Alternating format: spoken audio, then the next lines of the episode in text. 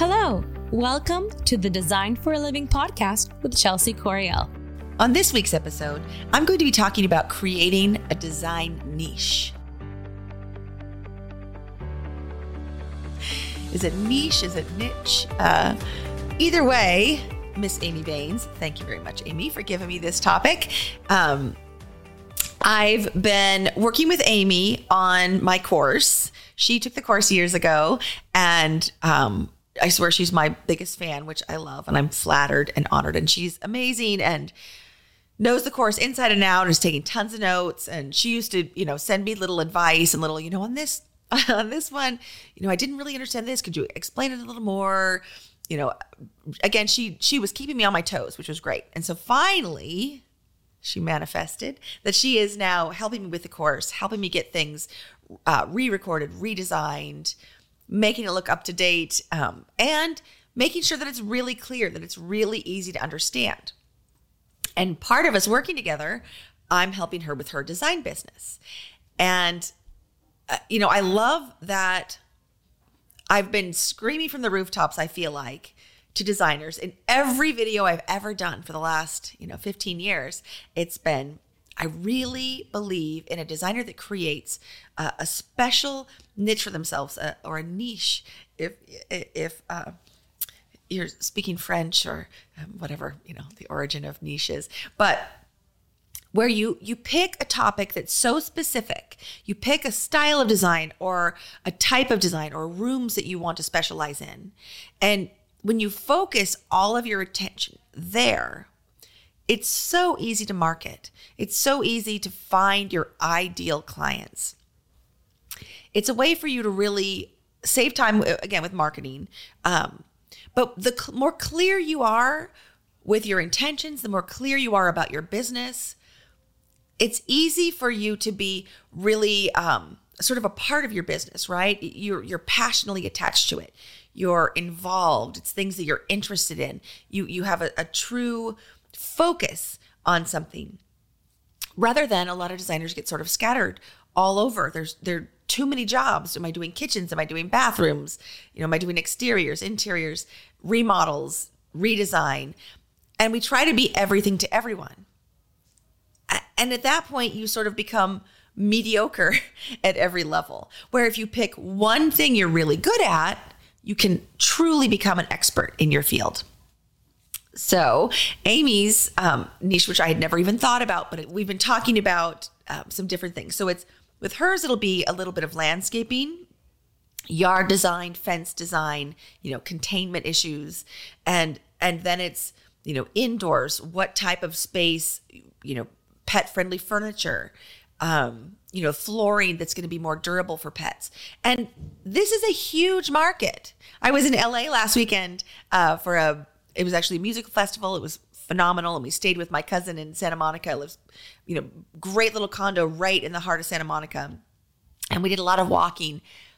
It seemed like every third person there had a pet. And these weren't just, I mean, well, a lot of them, you know, you see who knows what breed they are, but they're, you could tell they're very uh, designer dogs, lots of designer dogs. But those are people who invested in their pet. They're emotionally attached to their pet. So they're willing to spend the money there, there's statistics about the billions of dollars people spend in pet costumes every year for Halloween. So the thought that someone would spend money to get their house pet ready for a new pet, that's that's just a no-brainer, especially in California. So we were kind of brainstorming the other day, and I was telling her, um, for my own dogs, I get so tired of letting them in and out, in and out. It's a constant battle in my house. And I even have a little fancy plaque that I got from a design store I worked at once that said, you know, agenda for the day let dog in, let dog out. And so I've been spending the last year trying to find a solution for a dog door. I don't want something that's ugly. There's some that you can kind of put in sliding glass doors. I do have a wood exterior door where I could cut a hole for a dog door, but I I'm thinking of what I want from that. I want something that I can close automatically, maybe with an app how can I turn on a light switch in my house with my phone, but I can't flip a switch on a dog door to lock it? I live in the country. I hear coyotes outside, and I don't want my little Pomeranian going out there. So it'd be great if I could just open my app and do, you know, like a smart light, be able to lock it. So I told her, make sure in all of your planning for this, do so much research on, you know, high tech dog doors, aesthetically pleasing dog doors. Um, you know, maybe even be at the ground level of designing beautiful dog doors that are also smart, use the smart features. But again, when she knew she knows what she wants to do, it becomes really, really easy to market. Now she can go to pet fairs. She can go, um, you know, put cards at at the local, um, you know, pet shops, and I mean, it's just endless. She can go to a park. She can go to dog parks. you don't need that many clients a year, right? You only need a couple to really make a great living. So, again, being able to hand choose your ideal clients makes it so much easier. So, over the years, I've thought of some other niches that uh, I'm just throwing it out there. You might inspire you. It might get some things rolling. It might, uh, you know, spark a little. Oh, you know what?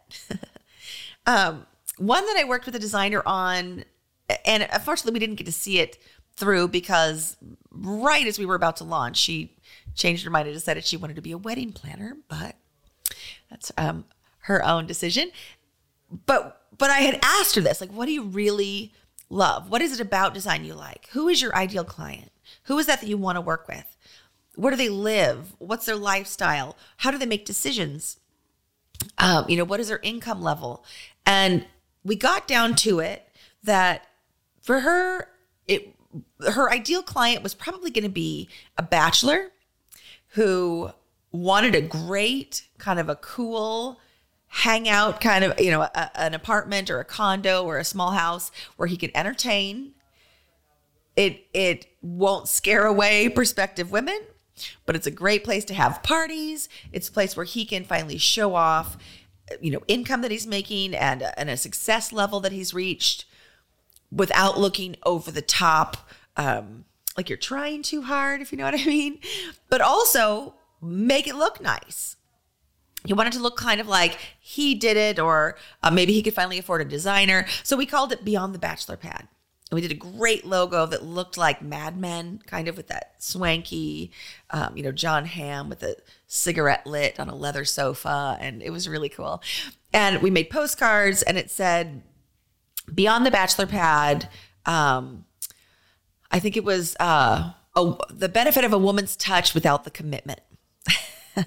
which was perfect for her.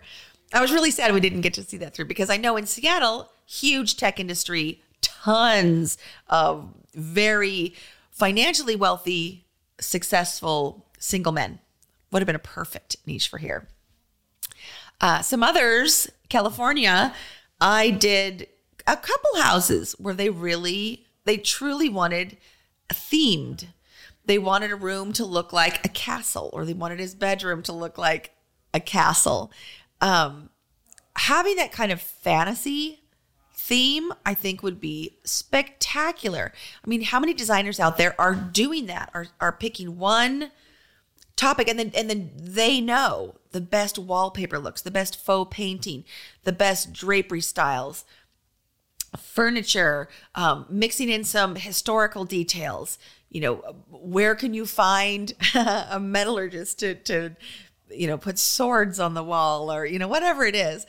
But there's a huge market for that, especially nowadays with gamers, people that are Game of Thrones fans, Star Wars fans. I mean, think of the huge population of people who make good money and would love to have their house look like, you know, something in, in George Lucas's uh, Oh, what is the ranch he has? Ilya, what's where does Skywalker Ranch? I knew Ilya would know.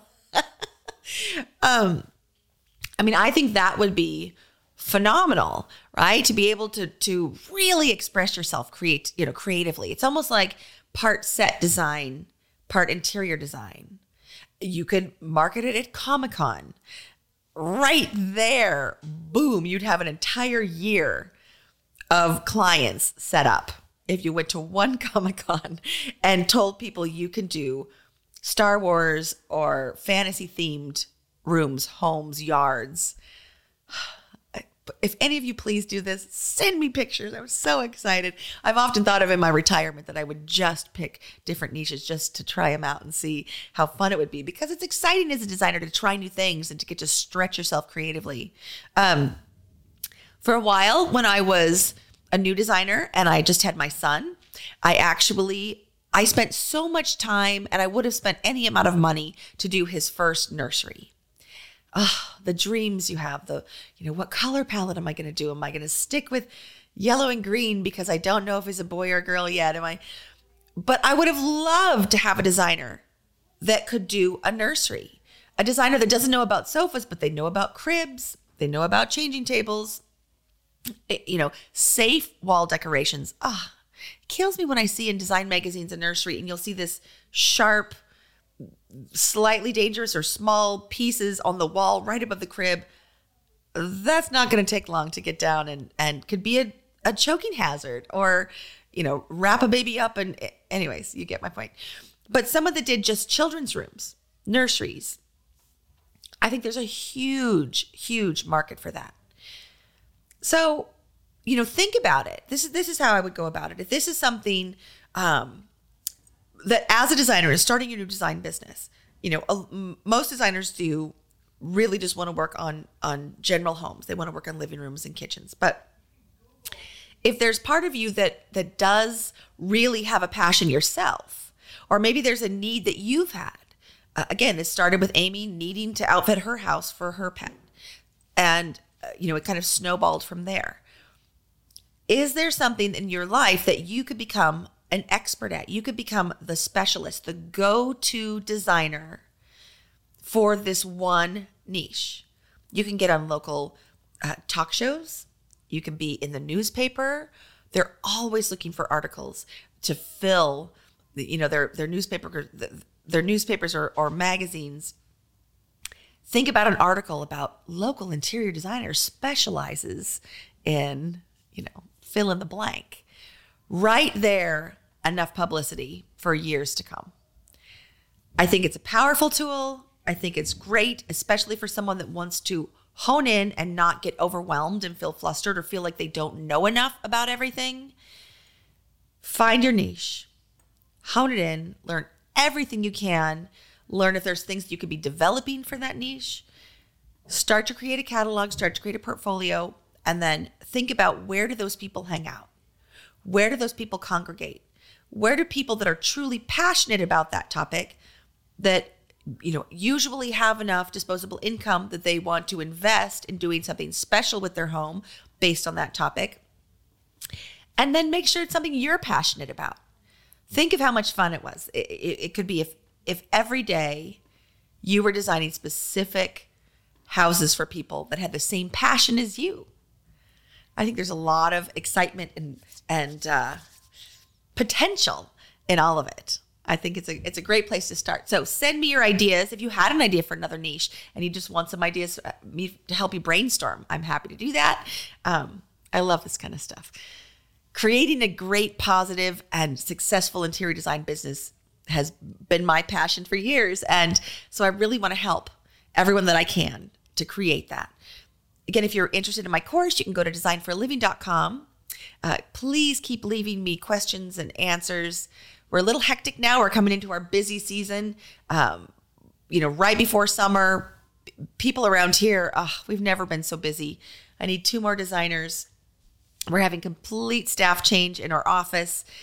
It's been a little nuts, but it's exciting. We're doing bigger and bigger projects. I've got a couple now that I'm really going to try to get into some magazines. So that'll be exciting. I can help, um, hopefully, teach you guys how that process goes.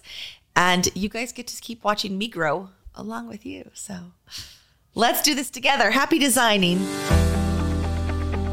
Thanks for tuning in to this week's episode of Design for a Living with Chelsea Coriel. Our episodes will be dropping on Sunday, so stay tuned. We are on Google Podcast and Spotify, so stay tuned for that and follow along. Thanks so much for being with us.